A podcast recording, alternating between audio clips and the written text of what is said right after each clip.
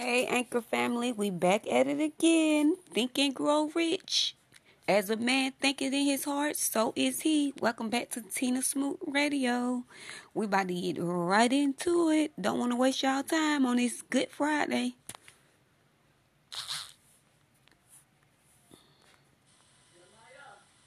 Chapter 3 Faith Visualization of and belief in attainment of desire. The second step toward riches. Faith is the head chemist of the mind. When faith is blended with the vibration of thought, the subconscious mind instantly picks up the vibration, translates it into its spiritual equivalent, and transmits it to infinite intelligence, as in the case of prayer. The emotions of faith, love, and sex are the most powerful of all the major positive emotions. When the three are blended, they have the effect of coloring the vibration of thought in such a way that it instantly reaches the subconscious mind, where it is changed into its spiritual equivalent, the only form that induces a response from infinite intelligence. Love and faith are psychic, related to the spiritual side of man. Sex is purely biological and related only to the physical. The mixing or blending of these three emotions has the effect of opening a direct line of communication between the finite thinking mind of man and infinite intelligence. How to develop faith. There comes now a statement which will give a better understanding of the importance the principle of autosuggestion assumes in the transmutation of desire into its physical or monetary equivalent. Namely, faith is a state of mind which may be induced or created by affirmation or repeated instructions to the subconscious mind through the principle of autosuggestion. As an illustration, consider the purpose for which you are presumably listening to this audiobook. The object is, naturally, to acquire the ability to transmute the intangible thought impulse of desire into its physical counterpart, money. By following the instructions laid down in the chapters on autosuggestion and the subconscious mind, as summarized in the chapter on autosuggestion, you may convince the subconscious mind that you believe you will receive that for which you ask, and it will act upon that belief, which your subconscious mind passes back to you in the form of faith, followed by definite plans for procuring that which you desire. The method by which one develops faith, where it does not already exist, is extremely difficult to describe. Almost as difficult, in fact, as it would be to describe the color of red to a blind man who has never seen color and has nothing with which to compare what you describe to him. Faith is a state of mind which you may develop at will after you have mastered the 13 principles, because it is a state of mind which develops voluntarily through application and use of these principles. Repetition of affirmation of orders to your subconscious mind is the only known method of voluntary development of the emotion of faith. Perhaps the meaning may be made clearer through the following explanation as to the way men sometimes become criminals. Stated in the words of a famous criminologist, when men first come into contact with crime, they abhor it. If they remain in contact with crime for a time, they become accustomed to it and endure it. If they remain in contact with it long enough, they finally embrace it and become influenced by it. This is the equivalent of saying that any impulse of thought which is repeatedly passed on to the subconscious mind is finally accepted and acted upon by the subconscious mind, which proceeds to translate that impulse into its physical equivalent by the most practical procedure available. In connection with this, consider again the statement all thoughts which have been emotionalized, given feeling, and mixed with faith begin immediately to translate themselves into their physical equivalent or counterpart. The emotions, or the feeling portion of thoughts, are the factors which give thoughts vitality, life, and action. The emotions of faith, love, and sex, when mixed with any thought impulse, give it greater action than any of these emotions can do singly. Not only thought impulses which have been mixed with faith, but those which have been mixed with any of the positive emotions, or any of the negative emotions, may reach and influence the subconscious mind. From this statement, you will understand that the subconscious mind will translate into its physical equivalent a thought impulse of a negative or destructive nature, just as readily as it will act upon thought impulses of a positive or constructive nature. This accounts for the strange phenomenon which so many millions of people experience, referred to as misfortune or bad luck. There are millions of people who believe themselves doomed to poverty and failure because of some strange force over which they believe they have no control. They are the creators of their own misfortunes because of this negative belief, which is picked up by the subconscious mind and translated into its physical equivalent. This is an appropriate place at which to suggest again that you may benefit, by passing on to your subconscious mind, any desire which you wish translated into its physical or monetary equivalent in a state of expectancy or belief that the transmutation will actually take place. Your belief or faith is the element which determines the action of your subconscious mind. There is nothing to hinder you from deceiving your subconscious mind when giving it instructions through autosuggestion, as I deceived my son's subconscious mind. To make this deceit more realistic, conduct yourself just as you would if you were already in possession of the material thing which you are demanding when you call upon your subconscious mind. The subconscious mind will transmute into its physical equivalent, by the most direct and practical media available, any order which is given to it in a state of belief or faith that the order will be carried out. Surely, enough has been stated to give a starting point from which one may, through experiment and practice, acquire the ability to mix faith with any order given to the subconscious mind. Perfection will come through practice. It cannot come by merely reading instructions. If it be true that one may become a criminal by association with crime, and this is a known fact, it is equally true that one may develop faith by voluntarily suggesting to the subconscious mind that one has faith. The mind comes finally to take on the nature of the influences which dominate it. Understand this truth, and you will know why it is essential for you to encourage the positive emotions as dominating forces of your mind, and discourage and eliminate negative emotions. A mind dominated by positive emotions becomes a favorable abode for the state of mind known as faith. A mind so dominated may, at will, give the subconscious mind instructions, which it will accept and act upon immediately. Faith is a state of mind which may be induced by autosuggestion. All down the ages, the religionists have admonished struggling humanity to have faith in this, that, and the other dogma or creed, but they have failed to tell people how to have faith. They have not stated that faith is a state of mind, and that it may be induced by self suggestion. In language which any normal human being can understand, we will describe all that is known about the principle through which faith may be developed, where it does not already exist. Have faith in yourself, faith in the infinite. Before we begin, you should be reminded again that faith is the eternal elixir which gives life, power, and action to the impulse of thought. The foregoing sentence is worth listening to a second time, and a third, and a fourth. It is worth saying aloud. Faith is the starting point of all accumulation of riches. Faith is the basis of all miracles and all mysteries which cannot be analyzed by the rules of science. Faith is the only known antidote for failure. Faith is the element, the chemical, which, when mixed with prayer, gives one direct communication with infinite intelligence. Faith is the element which transforms the ordinary vibration of thought, created by the finite mind of man, into the spiritual equivalent. Faith is the only agency through which the cosmic force of infinite intelligence can be harnessed and used by man. Every one of the foregoing statements is capable of proof. The proof is simple and easily demonstrated. It is wrapped up in the principle of autosuggestion. Let us center our attention, therefore, upon the subject of self suggestion and find out what it is and what it is capable of achieving. It is a well known fact that one comes finally to believe whatever one repeats to oneself, whether the statement be true or false. If a man repeats a lie over and over, he will eventually accept the lie as truth. Moreover, he will believe it to be the truth.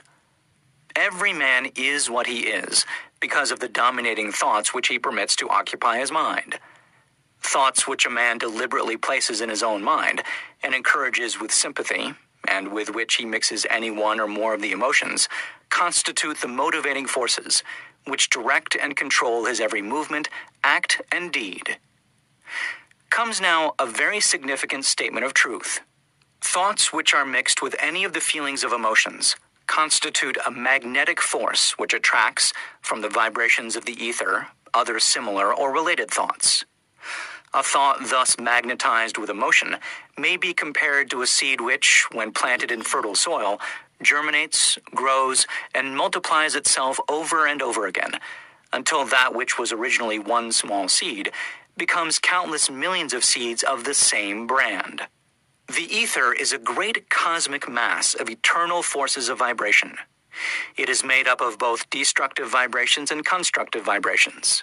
It carries at all times vibrations of fear, poverty, disease, failure, misery, and vibrations of prosperity, health, success, and happiness, just as surely as it carries the sound of hundreds of orchestrations of music and hundreds of human voices all of which maintain their own individuality and means of identification through the medium of radio. From the great storehouse of the ether, the human mind is constantly attracting vibrations which harmonize with that which dominates the human mind. Any thought, idea, plan, or purpose which one holds in one's mind attracts, from the vibrations of the ether, a host of its relatives, adds these relatives to its own force, and grows until it becomes the dominating, motivating master of the individual in whose mind it has been housed. Now, let us go back to the starting point and become informed as to how the original seed of an idea, plan, or purpose may be planted in the mind. The information is easily conveyed. Any idea, plan, or purpose may be placed in the mind through repetition of thought. This is why you are asked to write out a statement of your major purpose, or definite chief aim, commit it to memory, and repeat it in audible words day after day until these vibrations of sound have reached your subconscious mind. We are what we are because of the vibrations of thought which we pick up and register through the stimuli of our daily environment. Resolve to throw off the influences of any unfortunate environment and to build your own life to order taking inventory of mental assets and liabilities, you will discover that your greatest weakness is lack of self confidence. This handicap can be surmounted, and timidity translated into courage, through the aid of the principle of autosuggestion. The application of this principle may be made through a simple arrangement of positive thought impulses stated in writing, memorized, and repeated until they become a part of the working equipment of the subconscious faculty of your mind. Self confidence formula. First, I know that I have the ability to achieve the object of my definite purpose in life. Therefore, I demand of myself persistent, continuous action toward its attainment, and I here and now promise to render such action. Second, I realize the dominating thoughts of my mind will eventually reproduce themselves in outward physical action and gradually transform themselves into physical reality. Therefore, I will concentrate my thoughts for 30 minutes daily upon the task of thinking of the person I intend to become, thereby creating in my mind a clear mental picture of that person. Third, I know through the principle of autosuggestion, any desire that I persistently hold in my mind will eventually seek expression through some practical means of attaining the object back of it. Therefore, I will devote 10 minutes daily to demanding of myself the development of self confidence.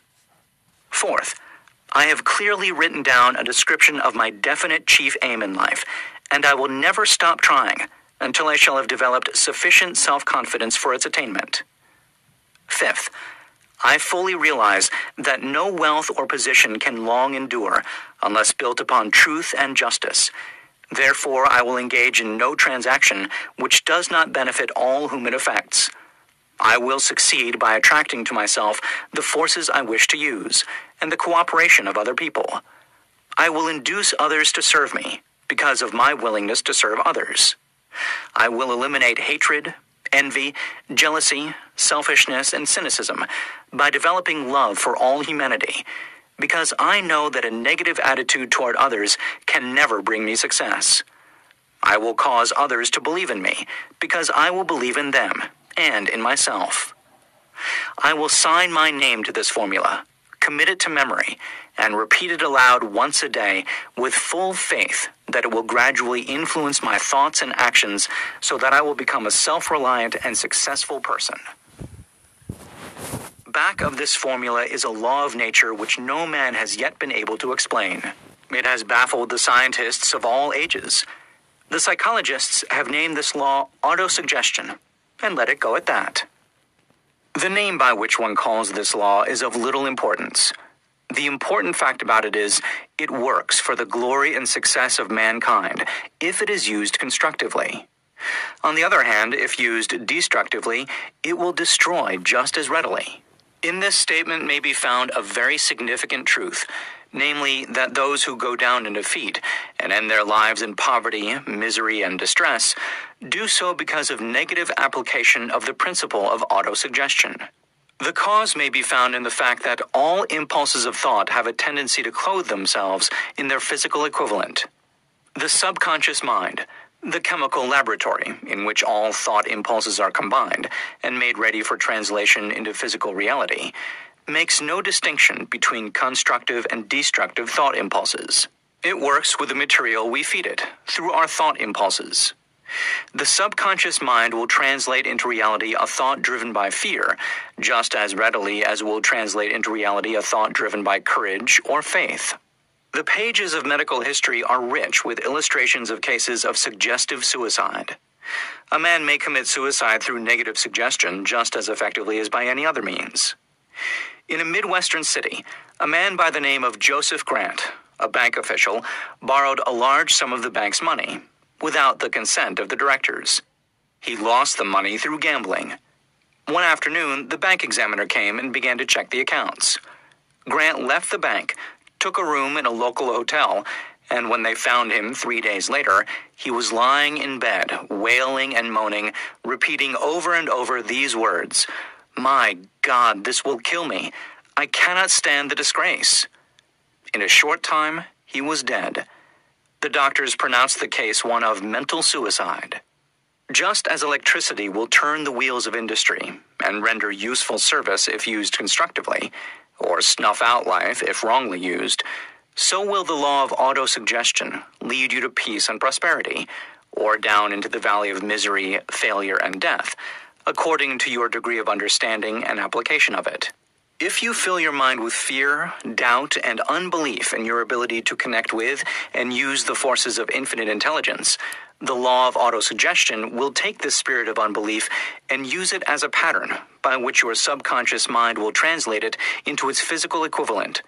This statement is as true as the statement that two and two are four. Like the wind which carries one ship east and another west, the law of autosuggestion will lift you up or pull you down according to the way you set your sails of thought. The law of autosuggestion, through which any person may rise to altitudes of achievement which stagger the imagination, is well described in the following verse If you think you are beaten, you are. If you think you dare not, you don't. If you like to win, but you think you can't, it is almost certain you won't. If you think you'll lose, you're lost. For out of the world we find, success begins with the fellow's will. It's all in the state of mind. If you think you are outclassed, you are. You've got to think high to rise. You've got to be sure of yourself before you can ever win a prize. Life's battles don't always go to the stronger or faster man, but soon or late, the man who wins is the man who thinks he can. Listen to the words which have been emphasized, and you will catch the deep meaning which the poet had in mind. Somewhere in your makeup, perhaps in the cells of your brain, there lies sleeping the seed of achievement, which, if aroused and put into action, would carry you to heights such as you may never have hoped to attain. Just as a master musician may cause the most beautiful strains of music to pour forth from the strings of a violin, so may you arouse the genius which lies asleep in your brain and cause it to drive you upward to whatever goal you may wish to achieve. Abraham Lincoln was a failure at everything he tried until he was well past the age of 40. He was a Mr. Nobody from nowhere until a great experience came into his life, aroused the sleeping genius within his heart and brain, and gave the world one of its really great men. That experience was mixed with the emotions of sorrow and love. It came to him through Anne Rutledge, the only woman whom he ever truly loved. It is a known fact that the emotion of love is closely akin to the state of mind known as faith, and this for the reason that love comes very near to translating one's thought impulses into their spiritual equivalent. During his work of research, the author discovered, from the analysis of the life work and achievements of hundreds of men of outstanding accomplishment, that there was the influence of a woman's love back of nearly every one of them. The emotion of love in the human heart and brain creates a favorable field of magnetic attraction, which causes an influx of the higher and finer vibrations which are afloat in the ether. If you wish evidence of the power of faith, study the achievements of men and women who have employed it. At the head of the list comes the Nazarene. Christianity is the greatest single force which influences the minds of men. The basis of Christianity is faith no matter how many people may have perverted or misinterpreted the meaning of this great force, and no matter how many dogmas and creeds have been created in its name, which do not reflect its tenets. The sum and substance of the teachings and the achievements of Christ, which may have been interpreted as miracles, were nothing more nor less than faith. If there are any such phenomena as miracles, they are produced only through the state of mind known as faith. Some teachers of religion, and many who call themselves Christians, neither understand nor practice faith. Let us consider the power of faith, as it is now being demonstrated by a man who is well known to all of civilization, Mahatma Gandhi of India. In this man, the world has one of the most astounding examples known to civilization of the possibilities of faith. Gandhi wields more potential power than any man living at this time and this despite the fact that he has none of the orthodox tools of power, such as money, battleships, soldiers, and materials of warfare. Gandhi has no money, he has no home, he does not own a suit of clothes, but he does have power. How does he come by that power? He created it out of his understanding of the principle of faith and through his ability to transplant that faith into the minds of 200 million people. Gandhi has accomplished, through the influence of faith, that which the strongest military power on earth could not and never will accomplish through soldiers and military equipment. He has accomplished the astounding feat of influencing 200 million minds to coalesce and move in unison as a single mind. What other force on earth, except faith, could do as much? There will come a day when employees as well as employers will discover the possibilities of faith. That day is dawning. The whole world has had ample opportunity during the recent business depression to witness what the lack of faith will do to business. Surely civilization has produced a sufficient number of intelligent human beings to make use of this great lesson which the Depression has taught the world. During this depression, the world had evidence in abundance that widespread fear will paralyze the wheels of industry and business.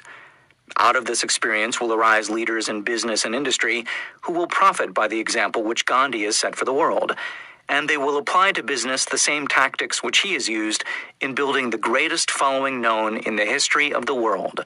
These leaders will come from the rank and file of the unknown men who now labor in the steel plants, the coal mines, the automobile factories, and in the small towns and cities of America.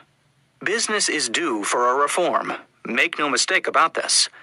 The methods of the past, based upon economic combinations of force and fear, will be supplanted by the better principles of faith and cooperation. Men who labor will receive more than daily wages. They will receive dividends from the business, the same as those who supply the capital for business. But first, they must give more to their employers and stop this bickering and bargaining by force at the expense of the public. They must earn the right to dividends. Moreover, and this is the most important thing of all, they will be led by leaders who will understand and apply the principles employed by Mahatma Gandhi. Only in this way may leaders get from their followers the spirit of full cooperation, which constitutes power in its highest and most enduring form. This stupendous machine age in which we live, and from which we are just emerging, has taken the soul out of men. Its leaders have driven men as though they were pieces of cold machinery. They were forced to do so by the employees who have bargained, at the expense of all concerned, to get and not to give. The watchword of the future will be human happiness and contentment. And when this state of mind shall have been attained, the production will take care of itself, more effectively than anything that has ever been accomplished where men did not and could not mix faith and individual interest with their labor. Because of the need for faith and cooperation in operating business and industry, it will be both interesting and profitable to analyze an event which provides an excellent understanding of the method by which industrialists and businessmen accumulate great fortunes by giving before they tried to get. The event chosen for this illustration dates back to 1900, when the United States Steel Corporation was being formed. As you listen to the story, keep in mind these fundamental facts and you will understand how ideas have been converted into huge fortunes. First, the huge United States Steel Corporation was born in the mind of Charles M. Schwab, in the form of an idea he created through his imagination. Second, he mixed faith with his idea. Third, he formulated a plan for the transformation of his idea into physical and financial reality. Fourth, he put his plan into action with his famous speech at the University Club. Fifth, he applied and followed through on his plan with persistence and backed it with firm decision until it had been fully carried out. Sixth, he prepared the way for success by a burning desire for success. If you are one of those who have often wondered how great fortunes are accumulated, this story of the creation of the United States Steel Corporation will be enlightening. If you have any doubt that men can think and grow rich, this story should dispel that doubt, because you can plainly see in the story of the United States Steel the application of a major portion of the 13 principles described in this audiobook. This astounding description of the power of an idea was dramatically told by John Lowell in the New York World Telegram, with whose courtesy it is here reprinted. A pretty. All right, y'all. All right, we will get back to it tomorrow. That was awesome. I told you a lot of these people take notes out of the Bible and put it in a book. And I want y'all to know that infinite intelligence, that's just they just talking about the kingdom of God. That's the only infinite intelligence that's out there, baby. That's the only faith that's out there, the kingdom of God. So uh, I love you guys. You guys have a great Friday. If you don't know about the kingdom of God, if you don't know how to enter the kingdom of God, first you have to believe that Jesus is the Son of God. No man comes to the Father except through the Son. No man comes to the Father except through the Son, which is Jesus. Second, you have to believe that He died on the cross for your sins. He died for you. He died for me. He died for the world. Thirdly, ask Him to come into your heart and to forgive you of your sins and to save you, and you will be saved. That's your beginning step. If you did that, welcome to the winning team. Get with God. Ask Him who you should listen to, who you should get under for your knowledge. And the more you seek God and His righteousness, the more He will come to you, and everything will be added unto you. I love y'all. Y'all have a great Friday.